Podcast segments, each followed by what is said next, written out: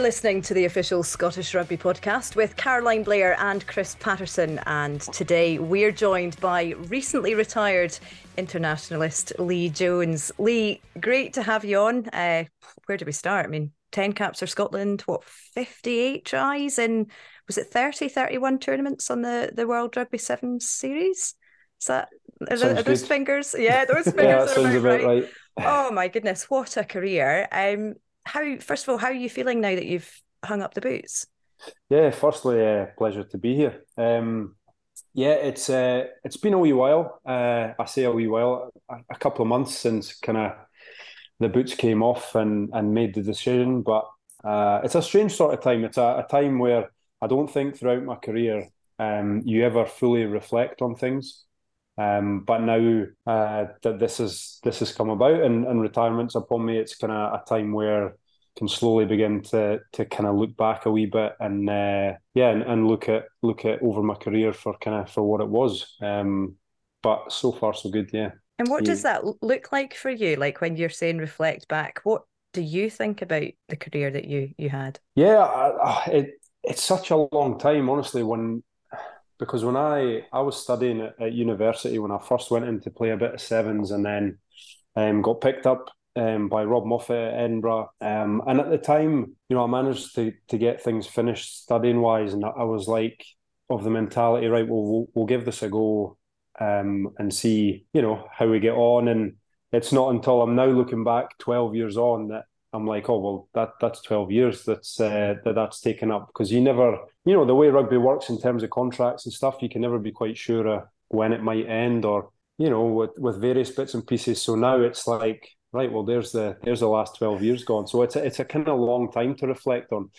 Um, and I've been across, you know, different clubs within Scottish rugby in different places, and when you're in it, I think you you're in it for what it is. If if I'm at Glasgow Warriors, I'm in it. I'm I'm a Glasgow Warrior. If I'm playing sevens, I'm a sevens player. And you know what's gone before, you almost don't think about that until now, um, and kind of look back across the whole thing. Started off at Selkirk, of course, Jonesy, as a scrum half as well. I remember when you, I remember Moff brought in, you were a scrum half stroke winger, wasn't it? never um, never played a huge amount of scrum half once you turned pro, but I remember you coming in super fit, super dedicated, hit the ground running. Um, I mean, I, I played quite a few of the early games alongside you. I actually feel I still feel bad. It must have been twelve years ago. I threw a hospital pass, Caroline. Well, no, it wasn't a hospital pass. It was a quick line out to Jonesy at, uh, at Cardiff in one of your first games, and I think it was maybe Casey Laulala, somebody of uh, of notable quality in the hit, absolutely belted you, and I oh. felt so badly. you took it, got up, kept the ball, and took off, and I was like, "Oh, we've got a good one here," and I just felt small. So twelve years later, I apologise, but um, just had rugby in the blood, Jonesy, didn't you? Growing up, playing a lot of sevens, obviously playing sevens professionally as well and internationally. But um, take us back to those early days with Edinburgh and how uh, how fond your memories are of, of, of becoming a professional. Yeah, I'd, I'd probably say I, I still almost feel a wee bit like a scrum half in a in a winger's jersey, to be honest. like um, you know, um, yeah, like I never played in the wing until yeah until I was maybe 19, 20 and a bit of age grade stuff and then uh, yeah those those early days I, I played a, a year in the seventh circuit um, while I was still still kind of a student and then uh, yeah Moff picked up the phone and, and, came in with Edinburgh and to be honest it was all I'd always aspired to be a professional rugby player um, and kind of done everything of what I thought um, I'd need to do in terms of being in that position. And, and so to get the opportunity was huge for me. And then to come in and, for example, train alongside the likes of you, Mossy. I remember that was a World Cup year, and yeah, um, yeah, I remember just like my first session um, was Gullane Beach. Um, I remember oh, I was still living at home at the time. The dunes that, oh. um, yeah, Gullane Beach. And I remember driving up the road from from Selkirk. Um, but I absolutely loved it. Like just seeing guys that I'd watched play and and coming into that environment and just learning what it was all about. Um, ah, it was eh, it was crazy looking back on it, but no, really fond memories. You know, um, over those years at Edinburgh. At least you had the sense to drive to Gullane Beach. It might this might have been the year we did it often, but this might have been the year where a good mate of yours and, and I played alongside Simon Webster. Webber decided to cycle to Gullane for the beach session for the June session. So he cycled from Edinburgh down to Gullane as his warm up, and then. and then I think the, the kit man took pity on him and put the bike in the back of the van because there was just no way he was cycling home. So at least he didn't cycle, Jonesy. I think that was the day. I think that was the first. Um, I think that was my first session. What, what club what, have I joined you, here? I know exactly. What did you? What was it? Engineering or chemical engineering you studied at that time? Uh, mechanical engineering. Mechanical engineering. Yeah, so I kind of my first year um, Edinburgh kind of overlapped a wee bit, but I was well on the way to kind of just thinking, right, we'll get the studies uh, tucked away, and uh, this is this is much more fun running about Gullane Beach. How do you how do you pick a highlight? I mean, you know, when you're looking back on that time, you've achieved so much, Lee. You've travelled the world, you've met so many people. Uh, how do you pick a highlight when you're telling people about your career? Yeah, I think there's probably there's a few things I'm probably immediately drawn to, you know, when you think back. And like I say, only now reflecting on things, um, those days. So Edinburgh, you know, I, I reflect fondly on that, and you know, playing the, my first professional game. There's obviously that um, the Heineken Cup run that we had back then. Oh, that was a run. Um, yeah, so like so that jumps out massively. Um, you know, that just that string of games um, and going to play in a semi final. Um, arguably should have made the final um, you know that that kind of springs to mind winning my first cap um, the same year in 2012 as as a huge a huge highlight. Um, jump over to sevens, uh, uh, like um, home Commonwealth Games, playing at Ibrox, like that. That sticks out in terms of in terms of sevens. Um, and then with Warriors again, I, I like some you know, European European Cup quarterfinals. That's the European games always kind of really stick out in terms of special moments. Um, and then in terms of Scotland, like first cap um, was huge, but then almost on on the same level, I think winning a cap in 2017, you know, having not played in, you know, there was a five year gap between caps, um, and and that was we beat um, Australia and Sydney on summer tour. So, mm-hmm. and that was my first win in a in a in a full Scotland jersey. So, that was almost like I, I don't know. That was almost that almost lies on a par with with winning my first cap, um, beating Australia and Sydney, and and it being, you know, winning a cap after being out for so long. So, um, no, there's highlights across the board, and that's kind of in rugby sense. But you like you said, Caroline, you you think back to all the people you've met and the experiences you've had, and the opportunity to travel the world as well. Um, so uh, grateful to the game for for all of that and more. It's a question for both of you. Uh, this is a bit where Mossy's looking like, oh wait, where's she going oh, with this now? I'm not very good at questions.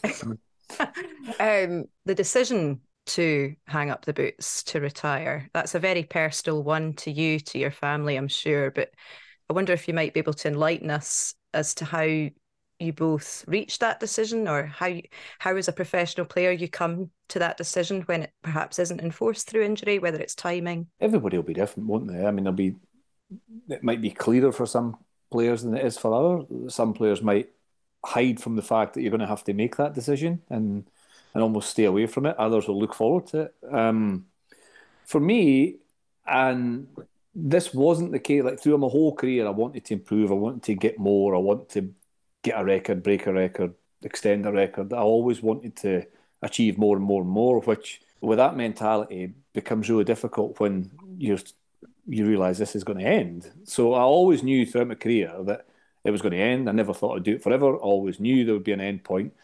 But my whole career was driven on improving and reaching another goal or breaking another record or, or getting on. And then almost overnight, it, when I knew I was getting older, uh, the the probably decision became, or the the awareness was I would hate to devalue what I've worked so hard to achieve, and that was my motivation for stopping. So I could probably have kept playing, sent a year, maybe two years, but my overriding emotion was I can't devalue what I've worked so hard, what I've chased, what I wanted.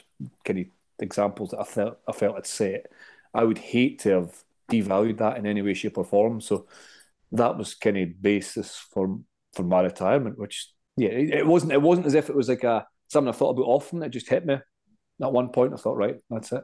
And maybe I knew I was getting older or getting sorer or double sessions became more difficult. The warm up for the the second session of the day became a bit more difficult, Jonesy. But no, it was it was a, it was a fear of devaluing what I felt I'd, I'd achieved for me. Um, for for me, um, it's it wasn't a it wasn't an easy decision. Um, but I think approaching, you know, this this last year and me playing a bit of sevens and um, you know, I came off the back of having a lot of injuries.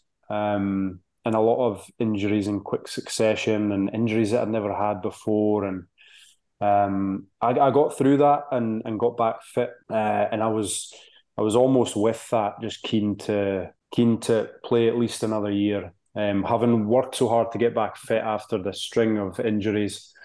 Um, and yeah, decision not easy, but I feel like as soon as as soon as I made it, I knew it was the right one. Mm-hmm. Um, it was the right time. Um, just in terms of my, my body, like I, I kind of always prided myself in looking after myself and, you know, looking after my body. And but it, it got to the stage where um, it's such a it's such an intense sport and the training, and there was just I could still I felt like I could still perform, but it was just taking more and more on the side of looking after certain things. You know that that was building up, and so it was taking more to to get my body right. Um, and I think that's what kind of brought the decision down for me, you know. Um, and and like I say, when I made that decision, I was like, it was hundred percent the right decision. And you almost, I think, I was convincing myself at times that you feel all right, and you know, it wasn't until probably I reckon it was six weeks after um, I'd made the decision, and I hadn't, I hadn't, had, had the boots were off, and I walked down the stairs and I was like, "This is that feels good. Knees feel good. I can go down the stairs. This, is all right, actually. Yeah, yeah. But before it was just you just accept it. Is that uh-huh. that's not that's normality? Yeah. So it's all mm-hmm. relative. Your normality shifts, and yeah, yeah. My, my body definitely feels a lot better for it as well. Um, it's it's amazing how many that that the consistent theme with every retired professional player I've ever spoken with is that when you know and once the decision's made, mm-hmm. you know. And interestingly, for you, of course, your your good lady, uh, you know, she's a former cyclist, Commonwealth silver medalist. She retired from her professional career, you know, her her sporting career. What was it, twenty sixteen? Yeah, 20, 2015, yeah. 2016, around that so time, yeah. I'm, I'm guessing, I mean, plenty of support and understanding from there as well. And, and the family must be so proud of everything that you've achieved too. Yeah, um, Charline, she she kind of, she just always says to me, oh, it, will be fine. It'll be fine. Like, that's it. Um, but yeah, well, she's, she's, a fifer. She's got a great, a great mindset. yeah, she, she's gone through that process, which is, which is nice because, you know, as, as much as you know the the injury troubles I had towards the end of my career, um, it takes its toll on you know your your family as well. So and Charline specifically, like if to for her to see me coming home and I'm like, oh, it's you know, I'm it's another re-injury and that takes its toll. So, you know, I think she's happy that I've made the decision as well. She gets to she's supported me the whole. If I'd wanted to play another year, she'd have been right there. But when the decision's made, she's like, yeah, right decision. I'm, I'm, I'm happy to have you back as and you know in this form as opposed to uh, going out and throwing your body into things every week. So so that's a bonus. And and yeah, family. Um, actually, it was it was Charline. She organised a kind of. I hate surprises, and I'm not one for. you know, she organised this surprise uh, surprise party, as you could say, um, which you know, I, there was a there was a shock element to me because I don't like that sort of stuff. So she's arranged. Oh, we're going through to her parents, and we, and I walked into the room, and my family were there, and and her family were there, and friends, and and all that sort of thing. And I had I did not have a clue mm-hmm. um, until I look back in hindsight, and there's wee things where I'm like, oh, so that's why that was. That's why that was. But the penny. She, she arranged all that, and that that was awesome. That was kind of that was really nice, just to almost again reflect on things and um, and kind of share it with family as well. Well, I don't know if you were there at this point in the bowl, Mossy, or if you were if you'd started commentary at this point, but the the sound at BT Murrayfield for you on Saturday, Lee, was deafening. It was fantastic to hear the support when you you delivered the match ball um, before Scotland took on Argentina in what was a really, a really, really interesting game of rugby, which we'll come on to in a second. But what was that feeling like walking out and and feeling 60 odd thousand people celebrating your career with you? I'd, I'd have much rather been playing. Carol. Nice. I, I said this to Nice, but before horrible. the game. I was like, I'm dreading, I'm absolutely dreading this. I know. Um, and I think I did a wee performance review after, and I think I, I left it 10 yards short. I got confused and I got to the sponsor in the middle of the field and, and I put the ball down. I turned around and I thought, that that's not in the middle. That's not the back middle. up into the stand and I'm looking down at the ball and I was like, it was annoying me. I was like, it's not in the middle. I, I couldn't, I couldn't even do the job right. I know. It's funny, isn't it? I, I know we spoke beforehand. You said you were nervous, and it is. It's like how can walking with a ball make you nervous? But it just does. It's it's the power of the place. It's the power of the, the arena. That is. It's uh, and you begin you begin to doubt whether you're capable of walking fifty meters and putting the ball down. You're like, what am I going to do? nah, well done, Jonesy. Good on you. Good on you. There was some game as well, wasn't it? I mean, it's uh, oh, 50 points against the top sec. I mean, it had everything. I, we said it was so important for Scotland to win, but I think equally, eh, well, not as more important, but equally as important was the nature of the, the day and the, um, the intensity of the day, the intensity to back up after a 60 turnaround, the physicality. Even when it was 15 and 15, I thought the bravery and the courage of the physical bravery, obviously, of the team, but also the bravery and how they were playing. Um, of keeping the ball, challenging Argentina the whole time. It was great. It was a it was a an imperfect afternoon in terms of the the kind of word they use. I was doing I was on the radio. It's often very kind of sanitized world we live in. But I felt actually it wasn't perfect, but it was raw, and there was a display raw. of What a raw emotion word. and raw Yeah. desire to perform for your country that spilled over a wee bit, but um, A wee bit. in some ways, uh, just a wee bit. uh, uh, it used to spill out a lot, spill over a lot worse than that. But I think it showed what it meant to the players and and and, and what it meant to them to get a, a victory against such a, a quality side. It was a relentless onslaught of defence at times. It- The Mm. word, you know, it just was relentless at times, and it was so interesting to see. In terms of what you both think of, of looking at that game in the context of the four, and the series as a wrap, I guess. What are your thoughts? I think when you look at it, that was that's a tough game. Mm. Um, just given the three games before and coming off the back of you know playing the All Blacks and, and going close there to turn up against Argentina, who have already beaten Scotland twice in the in, in the year, with the games having been tight. It's a real tough, tough fixture, and as Mossy mentioned there, a six day turnaround. I, I think you sometimes forget that, and you definitely for, forgot that watching the game and the intensity that went into that match. Like it's not easy ever going on a six day turnaround, but after having played the All Blacks as well, And, like and so, came so close but lost emotionally as well.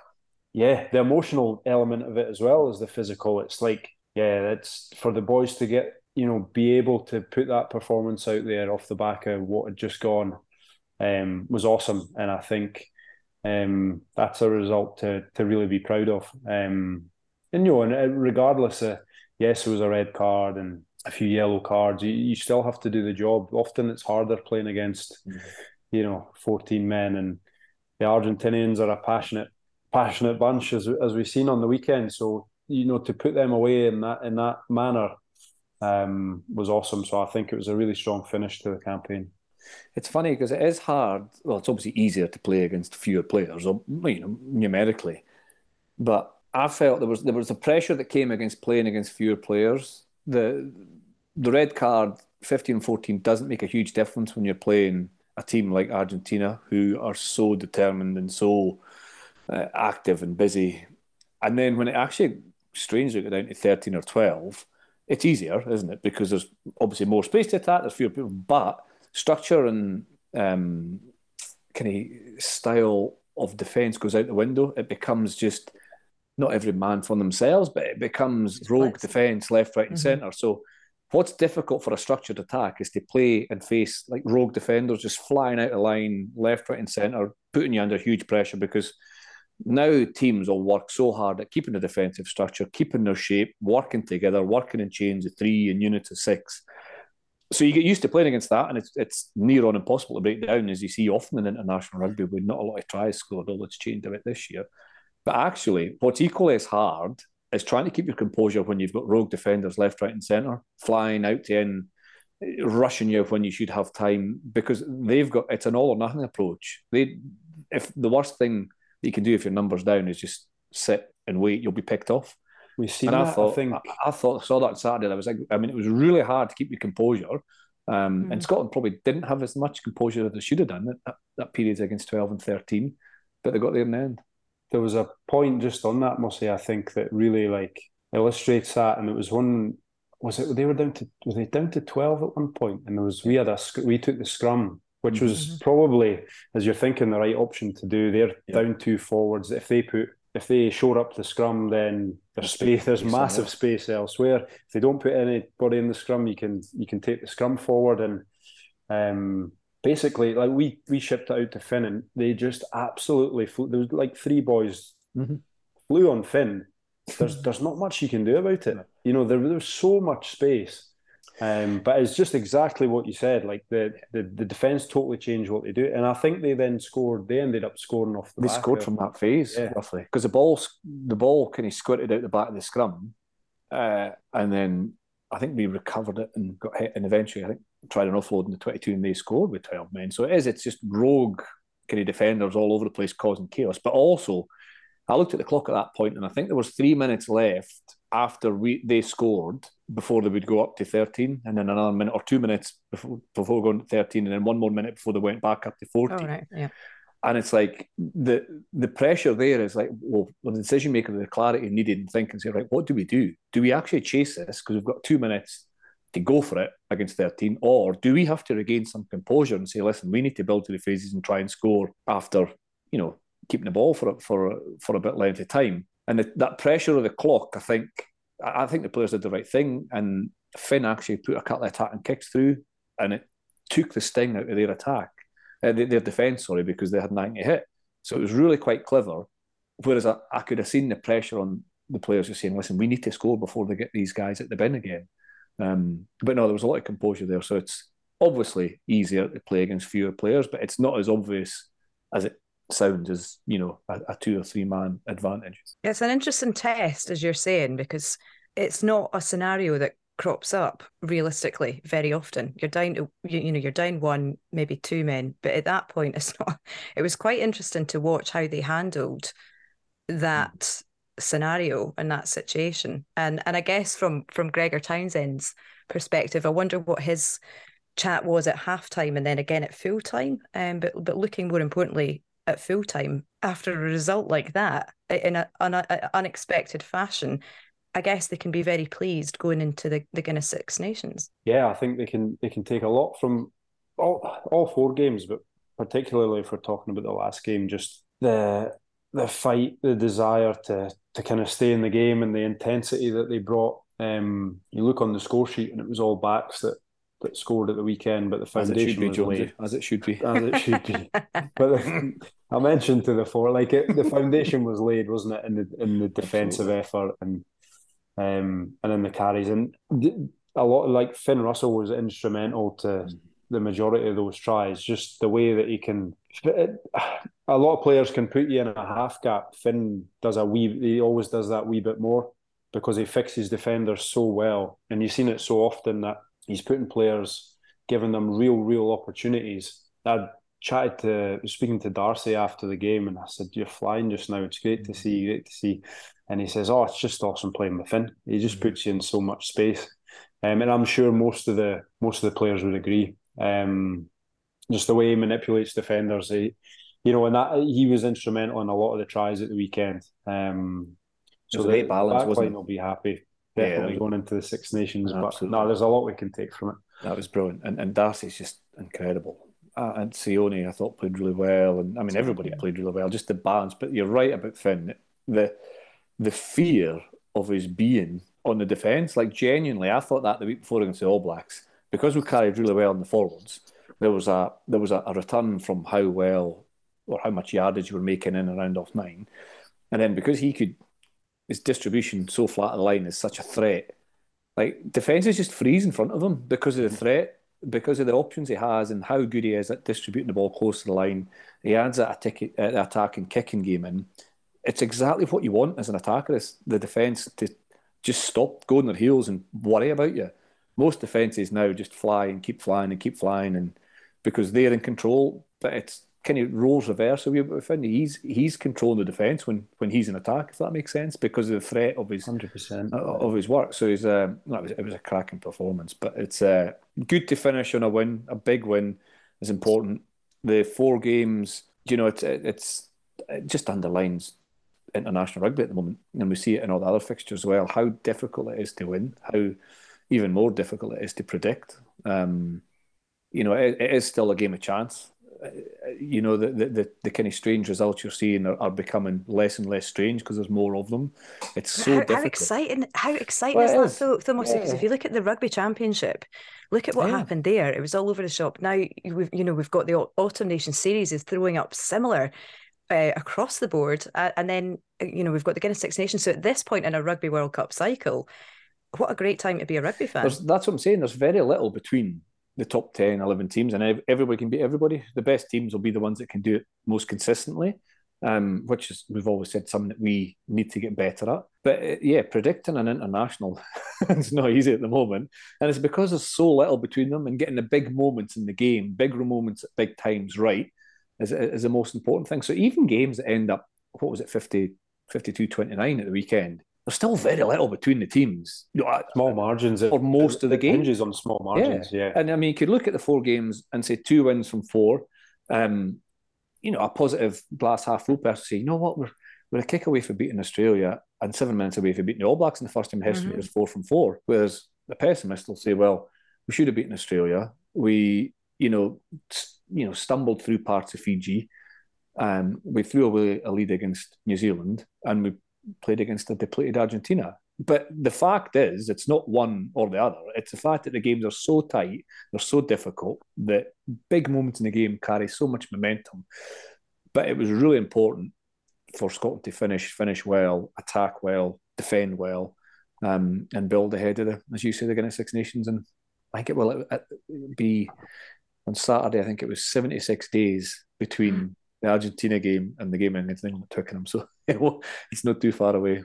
Well, that is uh, that's a great point. I mean, so looking at Scotland's Guinness Six Nations campaign kicking off against England on the fourth of February, and then home to Wales, uh, which is always a it's always a great day out. Um, away to France, and then finishing off the last two, uh, Scotland v Ireland on the twelfth of March, and then v Italy again at home on the eighteenth of March. Is there a game? Now, this is what we like to do before any series. Is there a game that's sticking out, Lee, for you, uh, for for this year's Six Nations that you've got your eye your eye on that you're particularly looking forward to? I think uh, to look at the opener, like to play England in the opener, is always uh, comes comes around quite often. um, my first cap was England at Murrayfield, and I, always, I said at the time I was like, if I could pick a, a dream debut, like that, that would have been it. Um, so like looking at that fixture list there and just seeing England, England at Twickenham, isn't it? Yeah. Um, yeah. like on on the opening weekend is obviously, and we always talk about how important the first game of the Six Nations is, just in terms of that general momentum across the whole competition. If you if you get a win in that first game, the confidence that comes from that is, is huge. Um, and oh, it, like the games are they're swinging on small margins as we've talked about as well. So, um, and we've got good history against England. I reckon in the last you know the last handful of fixtures, if it's it's thrown up some some awesome matches. So um, that that sticks out for me before even looking any further ahead into the fixtures. Yeah, you're a wise man, Jonesy. You're foolish to look any further ahead than week one, especially in the Six Nations. But, Spoken like a coach. uh, uh, the um, I suppose the other one that, if you're looking at it now, is the fact that you play Ireland. Yeah, an Islander in your pool in the Rugby World Cup as well. Like I don't I'm look, like looking too far ahead, but um, you know that's the yeah that, that's a and the number one team in the world as well, obviously and it's at home. And so I mean, if you've got a, yeah. if you've got a sellout BT Murrayfield, that would be what, mm. what a what a game. That'll be a bit. Uh, so if you win your first two or three, then that get, becomes even more more important, even bigger game.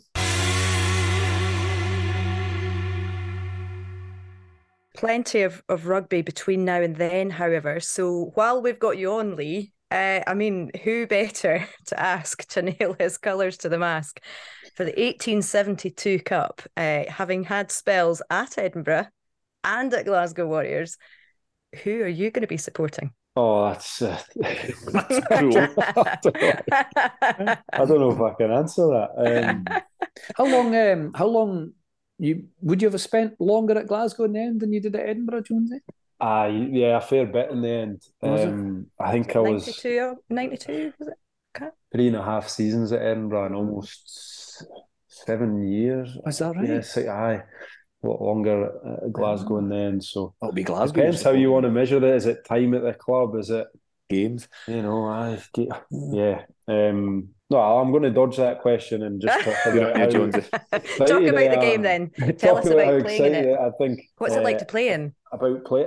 Yeah, it was a it was different, wasn't it? Um, very different. I remember the the very first eighteen seventy two cup I played in, um, and kind of got an idea of how different it was. And Mock Where was the it, coach Was it home or away, or was it Um, Firhill, or was it the first one away at Firhill, I think. no, Firhill? Maybe it was at maybe it was in Murrayfield. I can't remember.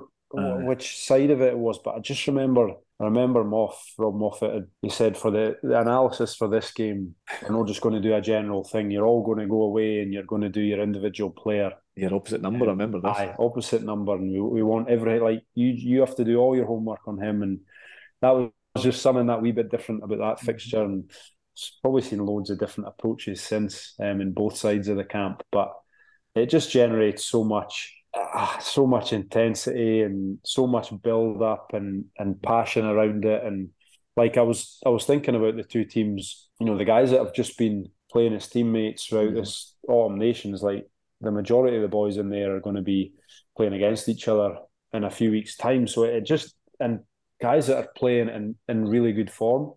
So it it really does tee it up. Um, it'll be it'll be some um, battle, and I, I just I look across the the two teams, and I'll look at like the back three of both teams, and like the battle that's going to be the back row. Exciting. It's um, I it, it's teed up to be to be a good eighteen seventy two cup. You'll be looking forward to it, Mossy. I mean, uh, as as these games go, we look forward to every game at the season, but you know, it's not at the DAM Health this this time. It's inside the bowl at BT Murrayfield. It's also a nice opportunity. All the ex players get together. There's the fans are really up for it this game. What what's the difference, I guess, going back into the bowl um, and, and having having the big showpiece event in there? Well, I was uh, I was actually talking uh, to Mike Blair about this uh, this other day, and he said obviously they, they love playing at DAM Health; it's their home, but the opportunity to play in the bowl and allow more people to uh, to come along, support, and get behind the teams is brilliant.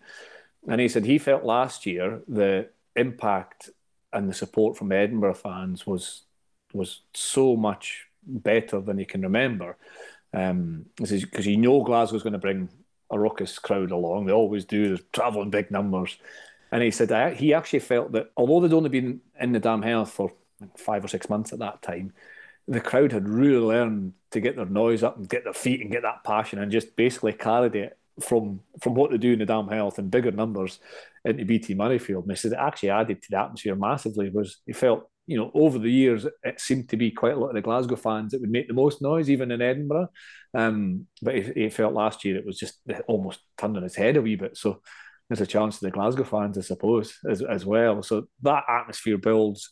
It's there's so much international talent on the field. It's it's I'd say it's quite unique. It's probably less unique because there'll be a lot of games like that across the world. But it, it does genuinely feel as everybody I think everybody, almost everybody, would be an international cap player playing head to head. So um, it brings a, as Jonesy said, a one-on-one personal battle with your opposite number. It brings a representation of your country, and the fans buy in as much as ever. So yeah, I'll be we'll look forward to that. But a couple of URC games each before that, and European rugby before that. So let's hope that the teams are fit and firing, and, and it's as, it's as good as we expect it to be. Well, plenty to look forward to, and a reminder that that all important 1872 Cup will be held at BT Murrayfield on the 30th of December with a 7:35 p.m. kickoff, uh, 150th anniversary of that fixture. What an exciting game this promises to be! Um, plenty as you, uh, plenty of rugby, as you say, Mossy, between now and then to look forward to, uh, and we will be chatting about it between now and then. Plenty of it too. Uh, Lee, thank you so so much for your time. Huge congratulations on everything that you've achieved in your career. We are delighted to have had you on, and it was just great to see you in the bowl celebrating that incredible career that you've had uh, at the weekend. So we wish you all the very best. Pleasure. Thank you. Ms. Jonesy. And don't forget, of course, you can also watch highlights of the Tennent's Premiership on Scottish Rugby's YouTube channel and keep up to date with all of the latest news and content on the Scottish Rugby social media channels. For now, from Mossy, for myself, that's it, and we'll be back very soon on the official Scottish Rugby podcast.